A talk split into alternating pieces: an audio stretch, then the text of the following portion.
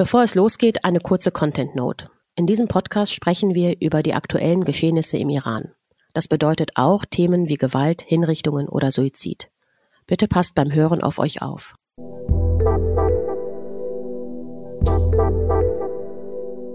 Hallo Gilda Wie Salam geht's? Sarjun. Hallo. Wie Ein bisschen erkältet. Ja. ich bin schon wieder auf dem aufsteigenden Ast.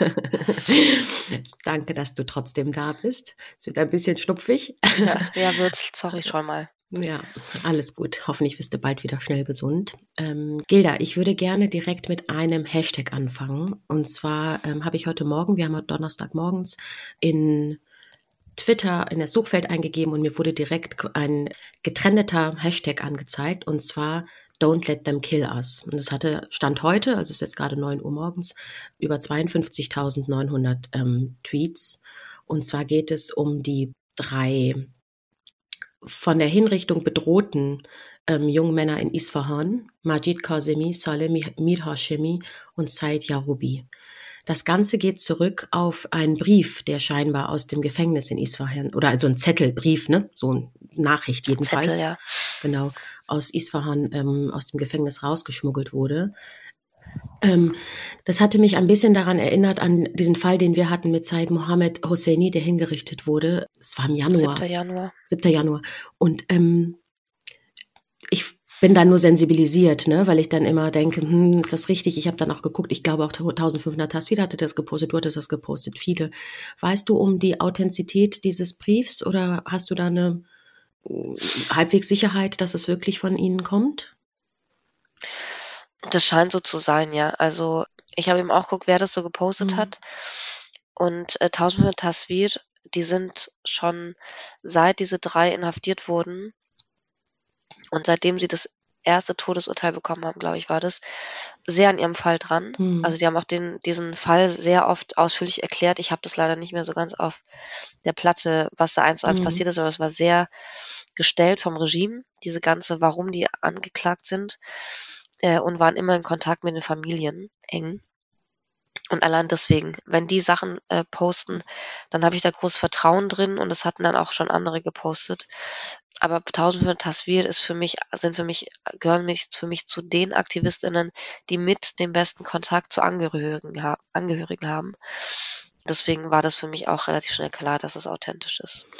Um vielleicht da noch den Kontext zu geben, wer diese drei überhaupt sind, also oder was im Umfeld von der bevorstehenden Hinrichtung passiert ist. Also es gab in der Nacht vom 14. Mai auf den 15. Mai auf Social Media sehr, sehr viele Videos, die geteilt wurden von Menschen, Angehörigen, die zum Gefängnis geeilt waren und gegen eben diese ich hatte mir das irgendwann mal notiert, mutmaßlich bevorstehende Hinrichtung, weil die bis heute zum Glück ja noch nicht äh, vollstreckt wurde, aktueller Stand jedenfalls.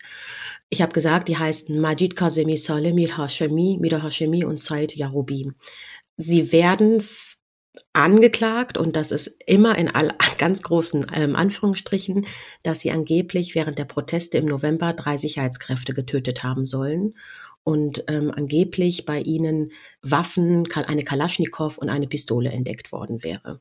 Das hat die Anwält, deren Anwältin, der, ich weiß nicht, wie man die ausspricht, mal Herna, Hirna, H-R-N-A, Organisation gesagt. Und man kann natürlich davon ausgehen, dass deren Geständnisse erzwungen wurden, die, wie, wie wir das von eigentlich gefühlt immer davon ausgehen können. Ne? Für wie gefährlich und akut hältst du, dass das eigentlich jeden Moment passieren kann? Weil ich erinnere mich immer auch in dieser Zeit, wo wir die, mit den ersten Hinrichtungen konfrontiert waren. Die ersten waren im Dezember letzten Jahres, ne? also die jetzt im Kontext dieser Proteste passiert sind, wo man gefühlt so sich total so einem Psychoterror widersetzt gefühlt hat oder ähm, vorgefunden hat, wo man jeden Abend dachte, morgen kann es soweit sein. Und das erinnert mich gerade stark an diese Phase, auch die wir so ab Dezember gefühlt hatten. Glaubst du, dass es wirklich akut ist, dass das Regime nur mit, nur in, ich muss echt, glaube ich, über alles in Anführungszeichen machen, in unseren, mit der Psyche quasi spielt, mit den Verwandten irgendwie, die terrorisieren will? Was ist da so deine Einschätzung? Äh, das ist absolut akut, klar. Ja, mhm. es war damals ja auch so, es wurde ja auch vollstreckt damals mehrmals. Und bei den dreien, also da hatte also dieses Anklagepunkt, um das kurz zu sagen, ist war totaler Blödsinn. Mhm. Also nichts davon ist wahr. Das hatte eben unter anderem auch 1500 Tasvir wirklich genau dargestellt, warum diese Anklagepunkte nicht stimmen könnten mit, ähm, wo die drei zu der Zeit, wo sie anscheinend auf irgendeinem Motorrad waren, wirklich waren, warum sie keine Waffen haben können. Also nichts davon, nichts, nichts, nichts davon ist wahr. Geständnisse sind sowieso nicht wahr. Das sind immer Zwangsgeständnisse. Das liegt eben daran, das hatten wir, glaube ich, damals auch besprochen, dass die Gerichte in Anführungsstrichen äh, das einzige Beweisstück, das sie haben, sind immer diese Zwangsgeständnisse. Mhm. Was total Sinn macht, weil das ist ja alles erstunken und erlogen. Natürlich ist dann dieses Zwangsgeständnis das einzige Beweisstück. Das heißt, es gibt keine Beweisen, Indizien, wie halt bei normalen Gerichtsprozessen natürlich nicht. Ähm, das heißt, alles davon ist unwahr. Und ich hatte, ich habe gestern Abend noch mit einer Freundin geschrieben, die eben äh, sehr viel zu diesen ganzen schon schon seit Jahren äh, sich äh, für politische Gefangene engagiert im Iran und so. Und sie meinte eigentlich, ich suche gerade das Wort, was hat sie geschrieben? Ich glaube, Chul, die, die wären Chul, wenn sie das jetzt machen. Mhm. Das heißt so richtig so dumm einfach. Mhm. Das wäre nicht dumm, weil das auch wieder Wut erzeugt. Das Regime wäre dumm, das zu machen. Total irre, das jetzt so zu machen, die wirklich hinzurichten. Aber sie meinte, in Isfahan gibt's halt krasse Hardliner, die anscheinend, meint sie, darauf pushen, dass es passieren soll. Dass es passieren muss, um, um eben Angst zu verbreiten, damit die Leute nie wieder protestieren, um die Proteste und den Widerstand zu brechen. Mhm. Und ich glaube, dazwischen ist es jetzt gerade. Also Mhm. es, es geht jetzt nicht darum, sind die schuld in Anführungsstrichen, müssen hingerichtet werden, es geht nur darum, was wollen verschiedene Teile des Regimes jetzt erreichen und welche werden die Oberhand gewinnen, welche werden sich durchsetzen, dass sie hingerichtet werden und das nicht. Und es kann deswegen jede Sekunde passieren, es kann aber auch noch dauern. Das ist so der Stand. Ist es vielleicht auch eine, also aus deren Perspektive, also aus Regimeperspektive, eine Abwägung der Machtdemonstration? Also auf der einen Seite zu sagen, okay, wir demonstrieren, was wir für eine Kraft haben, dass wir, also eine Macht haben, das auszuüben, was wir wollen mit euch. Gleichzeitig aber zu checken, könnte eben genau die Reaktion hervorrufen, die wir gerade gar nicht gebrauchen können, nämlich dass noch viel mehr Menschen wieder sich mobilisieren gegen, gegen das Regime. Genau, das Mhm. ist das, ist was ich gerade meinte, das ist Mhm. genau die Abwägung.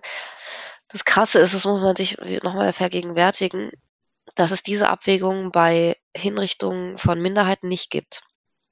Mhm. Also die wurden in den letzten äh, Wochen brutalst in, in großen, äh, jede Woche zehn Hinrichtungen in den letzten Wochen. Mhm. Und es waren vor allem Minderheiten. Also da sieht man schon auch wieder den Unterschied zwischen äh, Minderheiten und äh, Menschen in der Mehrheitsgesellschaft. Mhm. Wieder der Unterschied ist mit Hinrichtungen. Mhm. Äh, und jetzt gerade ist bei diesen dreien tatsächlich die Abwägung, ist meine Vermutung. Und man kann nur hoffen, dass sie es sich anders überlegen. Mhm. Weil, ich meine, man kann nicht wissen, was passiert. Man kann nicht wissen, werden die Leute dann eher wütender, wird es wieder mehr Proteste geben oder wirkt es als Angsteinflößung, was ich ehrlich gesagt vor allem kurz, äh, mittel- und langfristig überhaupt nicht glaube. Ich glaube, das wird es den Widerstand noch größer machen. Aber ich glaube, dass das die perversen Überlegungen des Regimes Mhm. sind, ja. Aber Gilda, das Ganze passiert ja in einem Umfeld gerade. Also ich meine, dass da Hinrichtungen permanent seit 44 Jahren passieren, ist jetzt auch kein Geheimnis. Dass Massenhinrichtungen immer wieder passiert sind, ist kein Geheimnis. Ich habe das, also ich meine, das passiert in einem Umfeld, in dem laut Ne, jetzt, das ging letzt, in den letzten zwei Wochen die Nachrichten ja auch rum, dass laut UN-Angaben mindestens 209 Menschen hingerichtet wurden. Es sind mehr als zehn Menschen pro Woche im Durchschnitt, die hingerichtet werden. Du kannst davon ausgehen, dass die Dunkelziffer um einiges höher ist. Von wahrscheinlich vor allem eben, wie du gerade sagtest, ne, von Minderheiten, von denen du das noch nicht mal mitbekommst, dass die hingerichtet werden. Also, ich frage, also alleine in Belutschistan sind vom 29. April bis zum 4. Mai mindestens 20 Personen hingerichtet worden wegen Drogen- und Menschenhandel. Wobei ich auch immer finde, dass wir da nicht die große Unterscheidung machen sollten zwischen, sind es politische Gefangene oder sind das Leute wegen Drogenhandels und so. Weil ich glaube, dass alle, die in diesem System hingerichtet werden, politische motivierte Hingerichtete sind, oder? Ja, oder? wobei, also äh, ich hatte ja einen Text in der Welt auch Mhm. geschrieben dazu ähm, und in der Tat jetzt auch zu den Hinrichtungen. Mhm. Und tatsächlich ist seit September sind die Hinrichtungen extrem angestiegen. Mhm. Und zwar auch Hinrichtungen wegen Drogendelikten, in Mhm. Anführungsstrichen. Und die sind natürlich politische, Mhm. politisch motiviert. Also sagen auch die Menschenrechtsorganisationen, 2022 äh, sind die Hinrichtungen um 75 Prozent angestiegen im Vergleich zum Jahr davor. Und das vor allem eben seit den Protesten. Und die haben natürlich vor allem bei den Minderheiten, weil man da eben damit durchkommt, weil man die Namen nicht kennt, weil die Mhm. keine Personalausweise haben, keinen Internetzugang und so weiter, dass man da wegen in Anführungsstrichen Drogendelikten Mhm. hinrichtet, aber das sind keine Drogendelikte. Das sind politische Morde, was da stattfindet. Mhm. Und das war in den letzten Wochen so. Und das ist jetzt so. Und bei den Minderheiten geht es halt vor allem darum, dass man deren Widerstand äh, bricht, weil die ja wirklich protestieren seit Monaten. Also ich hatte auch mit einem Aktivisten aus Balochistan gesprochen, der aber jetzt im Exil ist in Kanada. Und der hat eben gesagt, für uns ist die einzige Möglichkeit zu überleben, zu protestieren. Wir können gar nicht aufhören, weil äh, töten tun sie uns sowieso. Und es stimmt. Die Ja. werden dort, also die ganze Verwaltung in Balochistan, Sistan Balochistan, ist in den Händen der Revolutionsgarden. Die Schulen, alles, alles, alles, die Sicherheitskräfte, also die in Anführungsstrichen Sicherheitskräfte, äh, und die werden auf den Straßen teilweise getötet. Das heißt, und er hat eben gesagt, wenn wir protestieren, dann hört die Welt zumindest unsere Schreie, Mhm. wenn sie uns töten. Aber diese ganzen Hinrichtungen wegen Drogendelikten und so weiter, das sind alles auch politische Ja. Morde. Ja, und also das ist eben so, worauf ich hinaus will. Also das passiert alles gerade in diesem Umfeld. Also das, ne, ich will eben genau nicht sagen, es sind nur, Dro also nur Drogendelikte, es hat nichts mit politischer Motivation zu tun, das glaube ich eben auch nicht. Und dann passiert eben das, dass irgendwie massenhaft Menschen hingerichtet werden. Dann ist quasi so, dass der Gipfel des, was man sich eigentlich vielleicht nicht vorstellen konnte aus europäischer Sicht, dass plötzlich ein schwedischer Staatsbürger Habib Chab hingerichtet wird. Am ähm, 6. Mai war das. Und seine Anklagepunkte waren Korruption auf Erden, terroristische Aktivitäten mit dem Ziel, den Staat zu stürzen. Und die, das Regime macht ihn und seine Vereinigung für militärische Angriffe in der südwestlichen Provinz Rosiston verantwortlich. Er hat das alles bestritten. Es gab allerdings auch natürlich wahrscheinlich wieder Zwangsgeständnisse von ihm, wo er auch wieder weitere Mitglieder wohl genannt hatte und eben da doch ein paar Zugeständnisse gemacht hätte, die natürlich auch unter Zwang passieren. Er wurde 2020 im Oktober aus der Türkei in den Iran geschmuggelt. Also will sagen, man denkt sich dann so, okay, das ist das, wovor wir ja auch aus der deutschen Perspektive immer auf Jamshid Sharmat auch geguckt haben, dem ähm, deutschen Inhaftierten, der seit über 1000, weiß ich nicht wie viele Tage mittlerweile im Isolationshaft ist, auch verschleppt wurde aus dem Ausland. Und ich habe den Eindruck, da ist nichts passiert so großartig aus Europas äh, Sicht. Ganz im Gegenteil, plötzlich hörst du, auf einmal darf der Iran den Vorsitz für dieses Social Forum in der UN übernehmen. Die UN die UN-Zahlen rausgibt und sagt, da sind über 200 Hinrichtungen schon im Jahr, seit Januar passiert. Also ich habe das Gefühl, auch wenn wir von Machtdemonstrationen aus dem Iran sprechen, auf was noch passieren muss im Iran, dass es hier einen wirklich nicht nur einen Aufschrei gibt und mm, Mitleidsbekundungen via, via Twitter oder Botschafter soll mal kurz mit uns sprechen und wird einberufen, sondern ich habe das Gefühl, die haben so, die können gerade machen, was die wollen. Irgendwie passiert auf politischer Ebene zwischen den europäischen Ländern und dem Iran nichts Großartiges mehr. Also was die, den Iran in die Bredouille bringen könnte, mindestens. Ne? Also muss man ein bisschen trennen. Ähm, also erstmal zu dem EU-Ding. Mhm. Warum die, EU also die EU hat ja auf den, auf die Hinrichtung Habib, Habib Chab mit irgendwie Call, also es war ja, dass man dann bitte hört auf damit. Mhm. Die und das Regime so, Mhm. nee, und hinrichten, Mhm. richten weiterhin. Ähm, also die EU äh, will auch gar nichts machen. Und ich habe das tatsächlich, ich habe das in, in einem Taz-Kommentar, Mhm. weil über vor, genau vorgestern kam ja, also am Dienstag, am 16. kam der Amnesty der jährliche Amnesty-Bericht zu Hinrichtungen weltweit raus. Und da haben sie gesagt, dass das iranische Regime im letzten Jahr, im Jahr 2022, für 65 Prozent aller weltweit bekannt gewordenen Hinrichtungen Mhm. verantwortlich ist. China muss man rausnehmen, Nordkorea muss man rausnehmen, weil man da nicht weiß, wie viele. Und dazu hatte ich eben einen Text geschrieben und auch erklärt, wie das funktioniert. Das kann man sich da nochmal Mhm. genau durchgucken. Aber grob ist es einfach, dass EU und das iranische Regime eigentlich so eine Art Spiel miteinander spielen. Mhm. Also in der EU und auch in Deutschland mag man das nicht, wenn zu viel über Hinrichtungen berichtet wird, wenn zu viel über Menschenrechtsverletzungen im Iran berichtet wird, weil es sie eben dazu unter Druck setzt, dass sie sich irgendwie äußern müssen, wie jetzt zum Beispiel bei der Hinrichtung des, des, äh, des Schweden, Habib Chab. Und das weiß das iranische Regime. Und deswegen gibt das iranische Regime sich eigentlich Mühe, so hinzurichten, damit es nicht zu viel Aufhebens gibt. Und das macht es eben auf der, auf, äh, zum einen, indem äh, das sagt, ja, das sind Drogendelikte, also es geht euch quasi nichts an, ja, das sind unsere inneren Sachen, Drogendelikte. Und andererseits, indem es vor allem ethnische Minderheiten hinrichtet. Und das war ja auch Habib Chab, der hat zu den, äh, zu der arabischen Minderheit gehört. Mhm. Und das ist so, so eine Gegenseitigkeit. Und Außerdem macht das, was das iranische Regime auch sehr gerne macht, und das ist eine Art der Mani das ist eine, eine, äh, ein Weg der Manipulation, dass es eben die zwei äh, Franzosen, Benjamin Brière und Bernard Ferland, freigelassen Mhm. hat. Und das ist natürlich auch bewusst gewählt, mitten in dieser beispiellosen Hinrichtungswelle, wie Amnesty das auch bezeichnet hat, die wir im Iran gerade haben. Hey, guck mal, wir geben euch ab und zu ein Leckerli, so, ja. Also äh, wir sind auch nett, wir sind humanitär in Anführungsstrichen und möchte das der EU sozusagen auch schwerer machen, sich zu äußern und sich gegen das iranische Regime zu stellen. Und es funktioniert halt leider sehr gut, weil wir haben von EU-Seiten keinerlei Statements, keinerlei nichts, nichts, nichts, nichts, äh, öffentliche Einlassungen über diese Hinrichtungswelle. Und das ist schlimm, weil wir wissen ja, dass, dass es was bringen würde. Also wir wissen, dass es was bringen würde, ähm, weil die Aufmerksamkeit Gift ist für das iranische Regime und passiert aber nicht. Jetzt aber zu der UN-Sache, die du erwähnt Mhm. hast, die, äh, da, da, das so einfach ist es nicht und das ärgert mich auch ehrlich gesagt, weil das schadet halt einfach, wenn man, wenn alle sich auf eine Sache stürzen, wenn Mhm. irgendwie dieser Hillel Neuer was zu UN macht und so, boah, krass, die UN ist so scheiße. Mhm. Und so war genau der Mechanismus.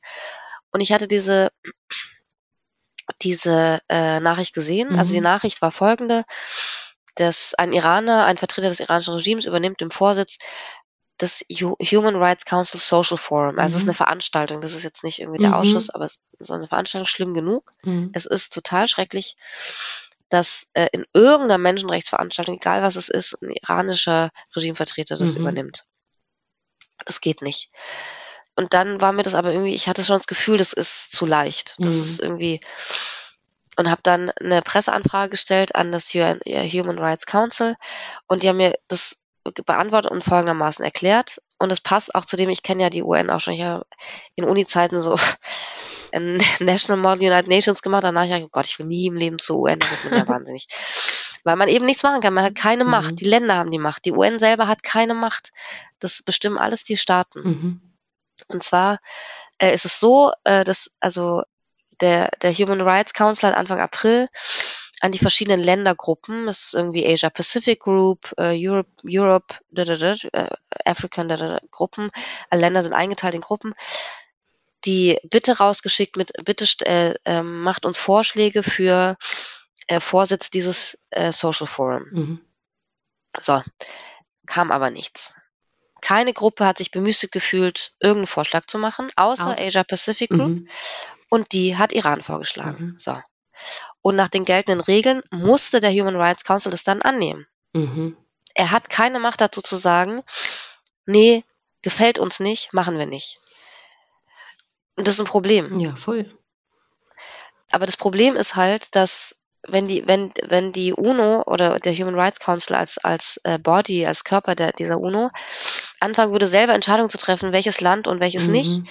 dann hätte, würde die UNO irgendwann ihre Legitimation verlieren, weil wie kann denn die UNO selber entscheiden, welches Land Mhm. legitim ist und welches nicht? Und das ist wieder, das zeigt einfach wieder, dass die anderen Staaten, die EU-Staaten, Europa, USA, Nordamerika, Kanada, sich ein Dreck scheren Mhm. darum, was in der UN passiert. Die hätten das komplett in der Hand gehabt, Mhm. jemanden vorzuschlagen und es zu verhindern, dass es ein Iraner wird. Mhm. Haben sie aber nicht. Also deswegen Mhm. ist es so billig, auf die UN draufzuschlagen, ja, die Regeln sind scheiße, muss man sozusagen. Mhm. Es kann eigentlich nicht sein, dass ein Land, das weltweit die meisten Hinrichtungen hat, irgendwas mit dem Menschenrechtsrat zu tun hat.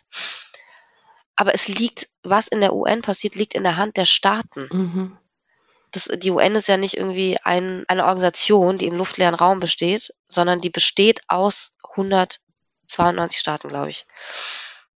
Und das ist das Versäumnis der europäischen Staaten, wenn das denen anscheinend so wichtig ist, was im Menschenrechtsrat passiert, was es ihnen eben nicht ist, das zu verhindern. Und die machen sich dann einen schmalen Fuß, schlanken Fuß und sagen, ja, das ist die UN. Ja, blöd. Mhm. Hm, finden wir auch blöd. Aber so einfach ist es halt nicht. Das ist super spannend und ehrlich total die wichtige Info, ehrlich gesagt. Ne? Es ist natürlich so in dem ersten, so als Headline, wenn du das überall liest, in so kurzer, immer runter reduziert natürlich, in Tweets und so, hat das natürlich, es hat auch so oder so, auch mit deiner Erklärung, einen krassen Beigeschmack, wenn das unmittelbar in in der Woche passiert, in der diese ganzen Hinrichtungen, die Hinrichtungen des schwedischen Staatsbürgers passiert, die Hinrichtungen von diesen zwei Jungs passiert, der, denen ähm, Blasphemie vorgeworfen wurde und, äh, weiß ich nicht, Kriegsrede gegen den Propheten oder weiß ich nicht, ne, irgendwas Religiöses. Also das ist so, dass das passiert unmittelbar, quasi du hast in deiner Twitter-Timeline Habib Shop hingerichtet und die werden UN-Vorsitz für Social Forum. Das ist total grotesk, natürlich. Und das bleibt auch grotesk. Aber ich verstehe deinen Punkt, dass du sagst, die Kritik muss in eine andere Richtung gehen. Ne? Das ist total, ähm, total interessant und äh, sehr wichtig, das nochmal so einzuordnen. Ja, ich meine, an die, an die internationale Gemeinschaft, die ja eben dem iranischen Regime schon lange Einhalt gebieten könnte, wenn sie es wollte. Mhm. Aber will ja keiner. Ist ja genau Mhm. der Punkt.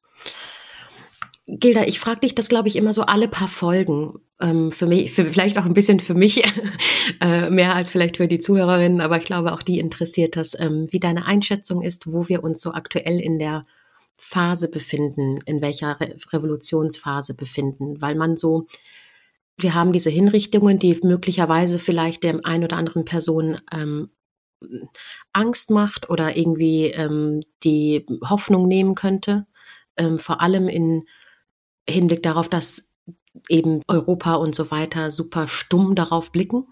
Und unseren Bundeskanzler möchte ich nicht mehr erwähnen, wie immer, weil der wirklich gar nichts, gar nichts sagt. Auch als es hieß, dass Jamshid Sharmats Hinrichtung vollstreckt werden soll, kam nicht ein Satz.